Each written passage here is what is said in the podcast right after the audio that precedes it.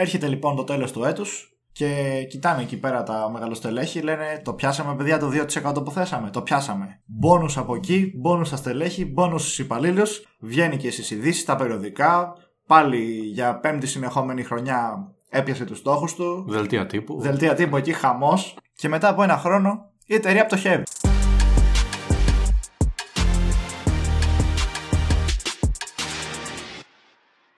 Γεια σας και καλώς ήρθατε σε ένα ακόμα Business Talks.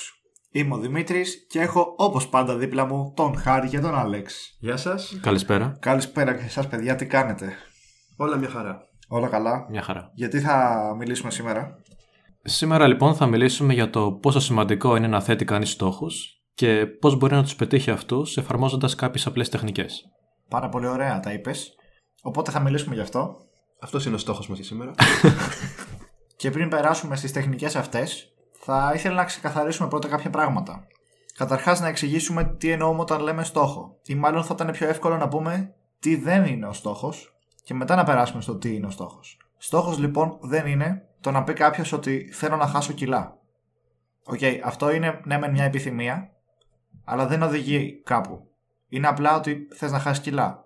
Δεν λες ούτε πόσα κιλά, δεν λες ούτε μέχρι πότε θες να τα χάσεις και γενικά από τη στιγμή που δεν είναι κάτι μετρήσιμο και συγκεκριμένο, αυτό το πράγμα δεν αποτελεί στόχο. Και μπορείτε να το εξισώσετε και με όλες τις άλλες φράσεις τύπου θέλω να περάσω πολλά μαθήματα, θέλω να κάνω πολλά ταξίδια. Θέλω να γίνω πλούσιος για παράδειγμα. Ακριβώς. Που είναι Και και ό- ένα θέμα το οποίο το θίγουμε πολύ στο business talks. Και όλες αυτές οι φράσεις λοιπόν που ναι μεν επιθυμείτε κάτι αλλά δεν ε, εξηγείτε και το πώς θα το κάνετε αυτό. Αν όμως πεις θέλω να χάσω κιλά μέχρι το καλοκαίρι, τότε αυτός είναι ένας στόχος. Ο Και πιο πάλι- στόχος είναι να πεις θέλω να χάσω 10 κιλά μέχρι το καλοκαίρι. Αυτό ακόμα καλύτερα ναι.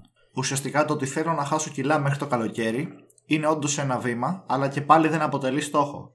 Διότι, ναι, μεν θα πω εγώ, ξέρω εγώ, ότι θέλω να χάσω κιλά μέχρι το καλοκαίρι, και αν να χάσω, ας πούμε, ε, μισό γραμμάριο, αυτό θεωρητικά μπορεί να μετρηθεί σε κιλά, οπότε θεωρητικά έχω πετύχει το στόχο μου. Αλλά τον έχω πετύχει το στόχο μου στην πραγματικότητα. Μάλλον όχι. Υπάρχουν και πολλές εταιρείες που θέτουν στόχους ας πούμε για όλη τη χρονιά. Έρχεται λοιπόν το τέλος του έτους και κοιτάνε εκεί πέρα τα μεγαλοστελέχη, λένε το πιάσαμε παιδιά το 2% που θέσαμε, το πιάσαμε.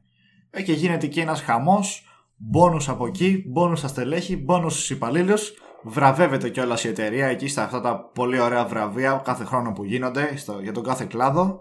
Βγαίνει και στις ειδήσεις, τα περιοδικά, πάλι για πέμπτη συνεχόμενη χρονιά έπιασε τους στόχους του, Δελτία τύπου. δελτία τύπου εκεί χαμός. Και μετά από ένα χρόνο η εταιρεία πτωχεύει. Πάει. Όλοι στο δρόμο. Πώ έγινε αυτό; Δηλαδή μπορεί να έχει και μετρήσιμους στόχους και να έχει θέσει ημερομηνία, να έχει αρχή, μέση και τέλος και να είναι και εφικτή αυτή η στόχη. Δηλαδή θεωρητικά δεν έχει κάνει κάποιο λάθος. Και παρόλα αυτά στο τέλος, ενώ πετύχαινε συνεχόμενα τους στόχους της, απέτυχε. Και ένα σχετικά επίκαιρο παράδειγμα είναι αυτό με την Thomas Cook, η οποία έκανε όλα αυτά που είπες, πετύχαινε τους στόχους της, έπαιρναν τα στελέχη τρελά μπόνους. Μπαλόνια στο γραφείο. Ναι, σε κανονικότατα. πατίνες. ε, και έμεναν ό- όλοι αυτοί οι άνθρωποι στον δρόμο. Είδαμε τι έγινε. Και με τη φωλή φωλή που είχε γίνει, νομίζω πέρσι πρόπερσι τι είχε γίνει; Πάλι το ίδιο είχε γίνει; Όχι, εκεί έγινε κανονικό μαγείρεμα στους συλλογισμούς. Α, Masterchef. Οπότε στην τελική, πώς γίνεται μέσα από συνεχόμενες επιτυχίες να οδηγηθείς στην αποτυχία; Μια δικιά μου ερμηνεία πάνω στο θέμα είναι πως ε, ναι, μεν θέτεις σωστά θεωρητικά το στόχο σου, αλλά τους υποτιμάς τόσο πολύ.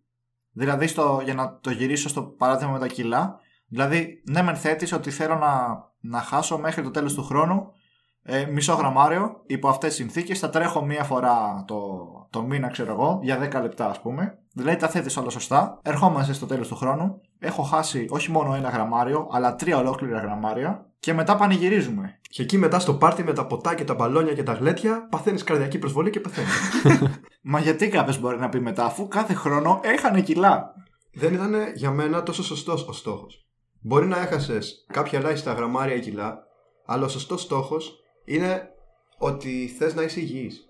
Και ότι το κάνεις αυτό για να είσαι υγιής και ότι για να το καταφέρεις αυτό θα πρέπει να κάνεις ε, μια συγκεκριμένη δίαιτα και μέχρι το καλοκαίρι για παράδειγμα να έχεις χάσει 5 κιλά ή 10 κιλά και αυτό να το συνδυάσεις και με άλλα πράγματα. Δεν αρκεί μια πολύ μικρή επιτυχία για να σου εξασφαλίσει τους πραγματικούς σου στόχους. Και για να το γυρίσουμε και στο σοβαρό mood, γιατί κάναμε και Αρκετό χιούμορ. αρκετό χιούμορ. Με- μέσα από αυτά τα παραδείγματα θέλαμε να σας πούμε πως ναι, μεν μπορεί να πετυχαίνει του στόχους σου, αλλά δεν θα πρέπει ποτέ να υποεκτιμάς τους στόχους. Θα πρέπει πάντα να θέτεις κάτι που να είναι και λίγο έτσι challenging. Να, να μην μπορείς πανεύκολα να το πετύχεις, γιατί έτσι ουσιαστικά ο στόχος χάνει την αξία του. Ε, ναι, οι σημαντικοί στόχοι έχουν και μια δυσκολία. Δεν είναι όλα τα πράγματα εύκολα. Και έτσι λογικά θα είσαι σε καλύτερο δρόμο από ότι να έλεγες ότι αυτή την εξεταστική χρωστάω 10 μαθήματα, στόχος μου είναι να περάσω το 1, να περνάς το 1 και μετά να χαίρεσαι. Ε, ναι, γιατί στην ουσία έχεις μείνει πίσω. Το ίδιο ισχύει και για τις εταιρείες. Μπορεί να έχεις μια ανάπτυξη 1%, 2%, ακόμα και 3%, αλλά ο κλάδος σου να έχει μια ανάπτυξη 5% και 6%. Τότε ναι, μεν χαίρεσαι, αλλά όταν συγκρίνεται η δική σου εταιρεία με τις υπόλοιπες ανταγωνιστικές εταιρείες του κλάδου, έχεις μείνει πίσω. Οπότε τα νέα δεν είναι ευχάριστα. Πρέπει οι στόχοι να συγκρίνονται και λίγο με το τι πραγματικά πρέπει να πετύχεις για τους γενικότερους στόχους.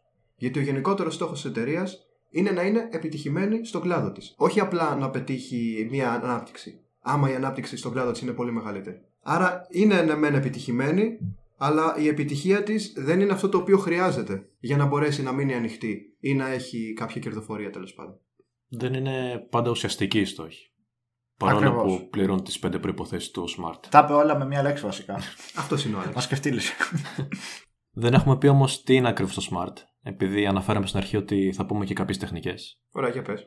Είναι κάποια κριτήρια λοιπόν που βοηθάνε στην πιο αποτελεσματική θέσπιση στόχων και τα αρχικά ε, σημαίνουν ότι οι στόχοι πρέπει να είναι συγκεκριμένοι, μετρήσιμοι, εφικτοί, σχετικοί και να έχουν και κάποιο όριο. Χρονικό φαντάζομαι. Ναι, ναι, έχεις δίκιο.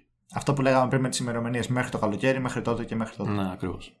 Αυτό είναι μια τεχνική η οποία βοηθάει στο να θέτεις στόχους οι οποίοι μπορούν να πραγματοποιηθούν και σε βοηθάει να καθορίσεις ποιοι είναι ακριβώς οι στόχοι σου για να μπορέσεις να φτιάξεις και μια στρατηγική για τον τρόπο που θα τους πετύχεις. Γιατί άμα δεν ξέρεις αυτά τα χαρακτηριστικά, δεν μπορείς να φτιάξεις και μια αποτελεσματική στρατηγική.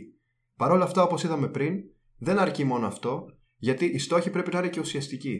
Και θα πρέπει να δεις αν είναι πραγματικά αυτό το οποίο πρέπει να πετύχεις και θα σε βοηθήσει στους γενικότερους στόχους, γιατί θα πρέπει να έχεις στο μυαλό σου και αυτό το πράγμα, ε, το τι θες να πετύχεις στη ζωή σου γενικότερα ή στην επιχείρησή σου, αν μιλάμε για business. Και αφού λοιπόν εφαρμόσετε το SMART και βγάλετε τους στόχους σας, έχουμε ένα πάρα πολύ απλό και πολύ χρήσιμο tip για εσάς, καθώς έρευνες έχουν δείξει πως όποιοι γράφουν τους στόχους τους έχουν 40% περισσότερες πιθανότητες να τους πετύχουν. Οπότε εκμεταλλευτείτε αυτό το δωρεάν 40%, αν χρειαστεί αναγκάστε τον εαυτό σας να τους γράφει και από ένα σημείο και μετά αυτό θα μετατραπεί σε μια συνήθεια. Θα είναι πολύ πιο εύκολο για εσάς να τους θυμάστε και να τους κάνετε review συνεχώς. Αυτό είναι πολύ σημαντικό. Αφού τους γράψετε, θα πρέπει να τους βάλετε σε ένα εμφανές σημείο, αν πρόκειται για ένα χαρτί. Θα πρέπει να, τους, να βάλετε μια ειδοποίηση στο κινητό σας, άμα το έχετε κάνει σημείωση εκεί πέρα, για να τους βλέπετε καθημερινά. Και αυτό και θα σας κάνει να τους θυμάστε, αλλά και θα σας δίνει ένα επιπλέον κίνητρο για να τους πετύχετε. Γενικότερα, όπως είπες, βοηθάει σίγουρα το να, να γράψει πράγματα κάτω και να τα βλέπεις. Γιατί μπορείς μια στιγμή να πεις στον εαυτό σου ότι θες να θέσει ένα στόχο και να έχεις πολύ όρεξη εκείνη τη στιγμή. Αν όμως δεν το σημειώσεις, θα συμβούν κάποια πράγματα και θα φύγει από το, από το υποσυνείδητό σου. Είναι γενικά μια τακτική, που- μια τακτική που έχω ακούσει ότι χρησιμοποιούν πολλοί άνθρωποι, ε, όπως ο Ρίτσαρντ Μπράνσον. Ε, έχει πει ότι κουβαλάει πάντα μαζί του ένα μαύρο σημειωματάριο και ό,τι στόχο θέλει να θέσει ή ό,τι ιδέα έχει εκείνη τη στιγμή τη σημειώνει. Αυτό πράγματι ακούγεται πολύ χρήσιμο. Γενικά υπάρχουν πολλά πράγματα τα οποία κάνουν οι επιτυχημένοι άνθρωποι και τα έχουν μοιραστεί με τον κόσμο. Ένα από αυτά είναι και ο οραματισμός, ε, τον οποίο τον χρησιμοποιούν πάρα πολλοί επιτυχημένοι άνθρωποι όπως ο Steve Jobs και ο Jeff Bezos. Και είναι πολύ σημαντικό γιατί όταν οραματίζεσαι κάτι, στην ουσία φέρνεις στο μυαλό σου αυτό το οποίο θες να πετύχεις, μια κατάσταση μελλοντική, τη φέρνεις στο παρόν. Και αυτό σε βοηθάει να συνειδητοποιήσεις πόσο θες να πετύχεις αυτό το πράγμα, να βιώσεις αυτά τα συναισθήματα και μπορείς να θέσεις έτσι και μια καλύτερη στρατηγική για το πώς να το πετύχεις. Γιατί ο οραματισμός σε βοηθάει να ξέρεις ακριβώς τι είναι αυτό το οποίο θέλεις, οπότε όσο περισσότερο συγκεκριμένο είναι κάτι, τόσο πιο συγκεκριμένη θα είναι και η στρατηγική την οποία μπορείς να ακολουθήσεις για να το πετύχεις. Δηλαδή, αφού οραματιστείς, μετά ξεκινάς με την χρήση και της λογικής να θέτεις ένα ρεαλιστικό πλάνο δράσης, το οποίο θα σε βοηθήσει να πετύχεις τελικά αυτό το στόχο που έχεις οραματιστεί.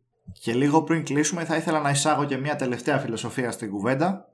Είναι μια φιλοσοφία που έχει εισάγει ας πούμε ο Grant Cardone, ο οποίος είναι ένας από τους πιο επιτυχημένους πολιτές παγκοσμίως και θεωρείται και business guru αυτή τη στιγμή. Και μιλάω για τον κανόνα του 10x. Και με πολύ απλά λόγια λέει πως για να πετύχει σίγουρα τον αρχικό σου στόχο, θες ένα νέο στόχο 10 φορές μεγαλύτερο από τον αρχικό. Το πιο πιθανό στο τέλος είναι να καταφέρεις να πετύχεις ακόμα περισσότερο από τον αρχικό σου στόχο. Αυτό θα είναι πολύ καλό και για το παράδειγμα της εταιρείας που είπαμε πριν, η οποία στην ουσία υποεκτίμησε τις ικανότητές της. Και πολλοί άνθρωποι υποεκτιμούν τους ε, στόχους τους. Οπότε εδώ πέρα ουσιαστικά είναι σαν να μιλάμε για το άλλο άκρο. Αντί να τους ε, υποτιμάς, βάλε κάτι άπιαστο και προσπάθησε να το, να το πιάσεις όσο καλύτερα μπορείς. Μπορεί να μην το καταφέρεις, αλλά θα έχεις περάσει τις προσδοκίες σου. Δηλαδή θα έχεις ξεπεράσει τον εαυτό σου. Θα πρέπει όμως να προσέχεις να μην απογοητευτείς άμα δεν πιάσεις τον μεγάλο στόχο, το 10x ας πούμε, γιατί στην ουσία είναι κάτι σαν τον ορίζοντα. Το κοιτάς για να συνεχίσεις να προχωράς, δεν θα τον φτάσεις ποτέ. Και να θυμάστε, κανένα στόχος δεν είναι πολύ μεγάλος εάν το θεωρείς εφικτό, και κανένα στόχος δεν είναι εφικτός εάν το θεωρείς ανέφικτο. Μέχρι το επόμενο επεισόδιο, να είστε όλοι καλά και να κυνηγάτε τα όνειρά σας.